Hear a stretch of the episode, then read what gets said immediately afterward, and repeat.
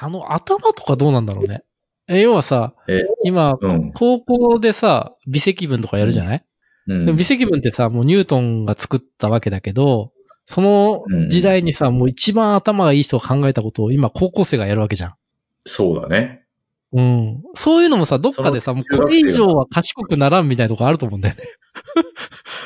まあ、ただ、その、技術の進化と合わせて、なんか違う計算式が必要になったりとか、ああ、まあ、習うものが変わるっていうのはあるかもしれないね。その応用、基礎技術は変わらないにしても、もう応用の部分で、その、それこそ AI がとか、メタバースがとかってなってくると。使い方はまだまだ広がるかもしれないなとは思うけどね。そうだね。でもなんかその世界観っていうかさ、そのう、ん世界をどう見るか、知性が世界をどう見るかって時にさ、まあ微積分ぐらいだったら日本でもわかる人がいるわけじゃん、当時、うんニュートンの頃はもう一番頭がいい人だけが理解できる、あの、世界の見方だったのが、今はもうんう高校生でもできると。ちゃんと習ってればね。そうね。っていうのがさ、今、例えば、そう、あの、量子もつれとかさ、なんかそういうのをさ、あの、未来の高校生がやったりするのかなという感じがね。まあどうなんだろうな。いるんじゃない？この辺の話はちょっと、菅藤さんにぜひゲストに来ていただいてね。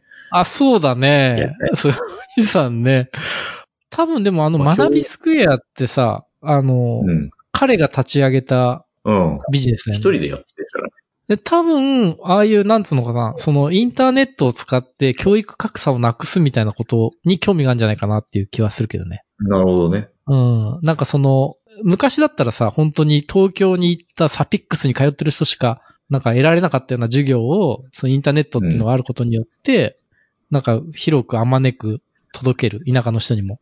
でもなんかさ、もうネットで十分よね。なんか対面で授業を受ける意味はあんまりないなっていう気はするけど。いや、そうだから、しょぼい先生に対面で学ぶよりも、ね、うん。一番教え方上手い人にオンラインで教わった方がいいよねっていう。そうだね。でもそれアーカイブしてんの見ればいいしね。まあ、それで英語も喋つ、あの、わかるようになっとけば、あの、ユーデミーとかもあるし、そのグローバルにああ、それが広がるからね。なんかさ、英語もさ、多分本当に、その動画メディアとか出てきてさ、昔とは違う学ぶ速度みたいなのが実現するよね。うん、もうなん、か、日本の国力も下がってるとか言われる中、ちょっとやっぱりますます必須になっていくというかね。最近あれ見てるよ。あの Kevin's English Room。あ、そう。うんいや、なんかね、おすすめされたやつを次から次に、結構いいなと思って。あ、ケビンさ、あの、ポッドキャストもあるんだけどさ、YouTube も面白いね。面白いよね。うん。うん、両隣にいる人たちは何なんだろうね。友達なのかな？山ちゃんとかけちゃんね。そうそうそうそうそうそう。なんかね、かけちゃんは多分ほとんど英語は喋れないんだけど、ブレーン的な感じっぽいね。なんか。IQ140 って出てたね。で、山ちゃんは何カ国語か喋れんだよね。そうだね。5フランス語カ国語喋れるみたいなうんこと言ってたね。帰国子女人狼ってやつやっててさ。あ、それ見たよ。それヒカキンとのやつでやってた。そのさ、ヒカキンとやってないやつもあったのね。ヒカキンとやる前に帰国子女人狼やって、で、それ面白かったからヒカキンとのコラボでもう一回それやるみたいな感じでやってたんだけど、そのヒカキンとコラボしてない方を見たんだけど、うんうん。面白かったな俺コラボしてる方だけ見たけど、まあまあ面白かった。わからんもんだな。いやー、そうだね。最近さ、でも数学系の YouTube また見出して面白いわ。新しいやつだった。えっとね、日曜数学者辻モッターの明日話したくなる数の話っていうのがあって。長いね。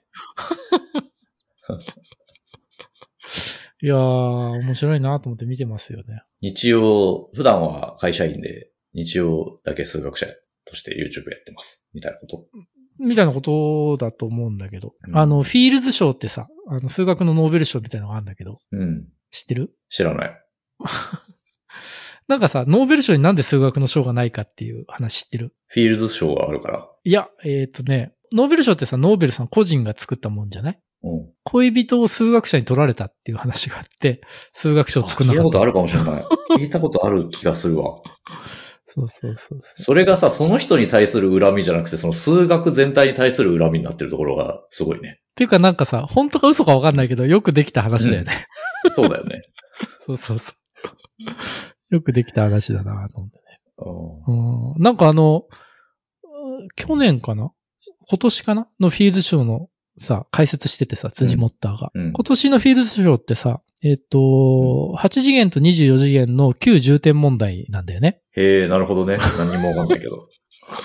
旧重点問題ってさ、9を箱の中に入れるわけ。で、3次元だと9って何？さ、さ9って丸、丸、球体。あ、9ね。球体の9ね。うん。で、3次元だとさ、まあ、もうアマゾンのさ、箱に、みたいなのも想像してもらってさ、そこにうん9を入れていくときに何個入れられるか。で、どういう入れ方すると一番密度が高くなるかっていうのが旧重点問題って言うんだけどさ。うん。まあ、2次元だったらさ、四角の中に、正方形の中に円を入れる。うん。で、3次元だったら箱の中に9を入れる。で、それを8そうだよね次元と24次元について解いたっていうのが今年のフィールドショーを取った、うんその、まあ、テーマらしいんだけど、うん。あの、8次元ってどんなやろうなっていうね。まあ、だから5次元の時点でもうわからんもんね。4次元もわかんないよね。わかんないね。そう、4次元もわかんない。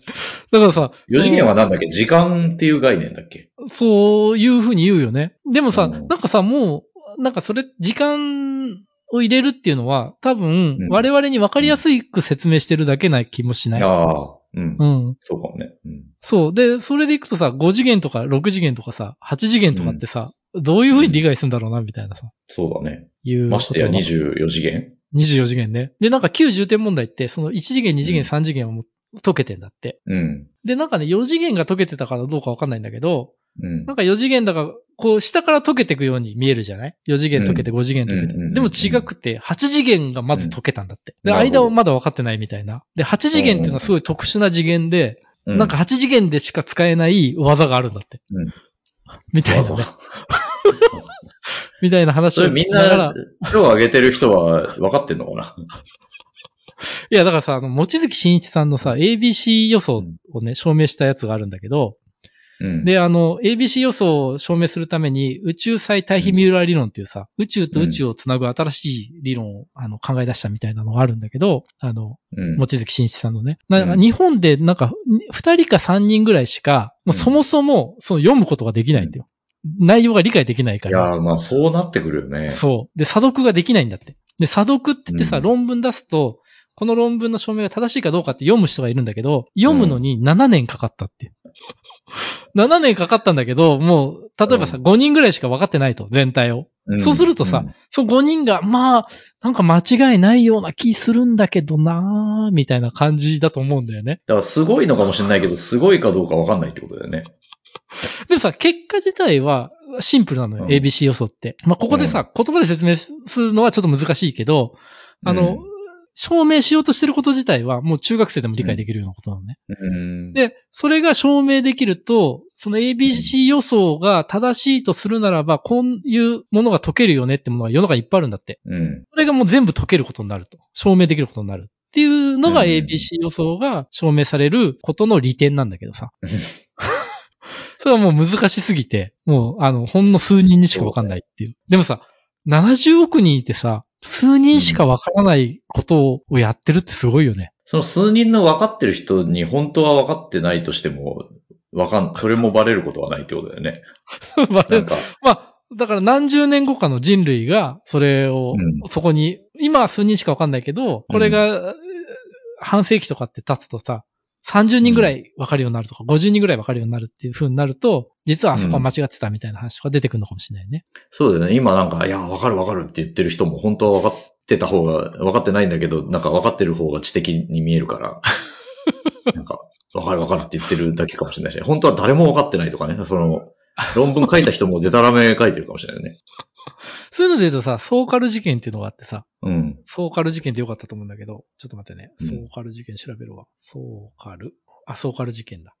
なんかその、一時さ、あのーうん人文学系？うん。哲学とか、社会学とか、あの、うんいわゆる、そっちの領域で、なんか数式使ったりするのがは流行ったんだよね。なんか積分使ってどうのこうのみたいなさ。うん。で、その、まあ、その、ドゥルーズ語りとかもそうだけど、うんそういう、あの、人文学系で数学っぽいことをやるのが流行った時に、あの、ソーカルさんっていう、その理系の学者がさ、いたずらで適当な人文学の、あの、うん論文を数式をいっぱい使ってそれっぽく書いたら、はいはいはい。それがアクセプトされちゃったっていう事件があって、まあそういう、なんつうのは、批評もあるよね。分かってないのにみんな分かったふりしてんだろっていうさ。そうそうそう。いろんな偶話にありそうだよね。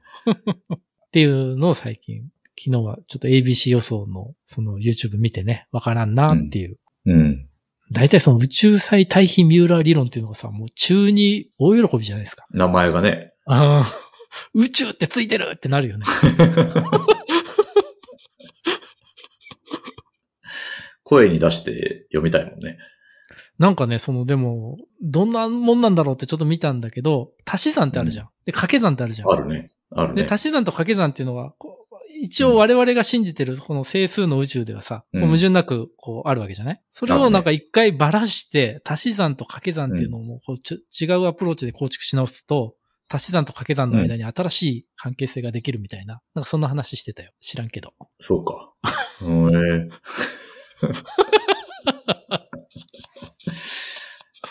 いやーすごいね。わからんよな。うんわからんなって言いながらそういうの見てるのが楽しいな。なるほどね。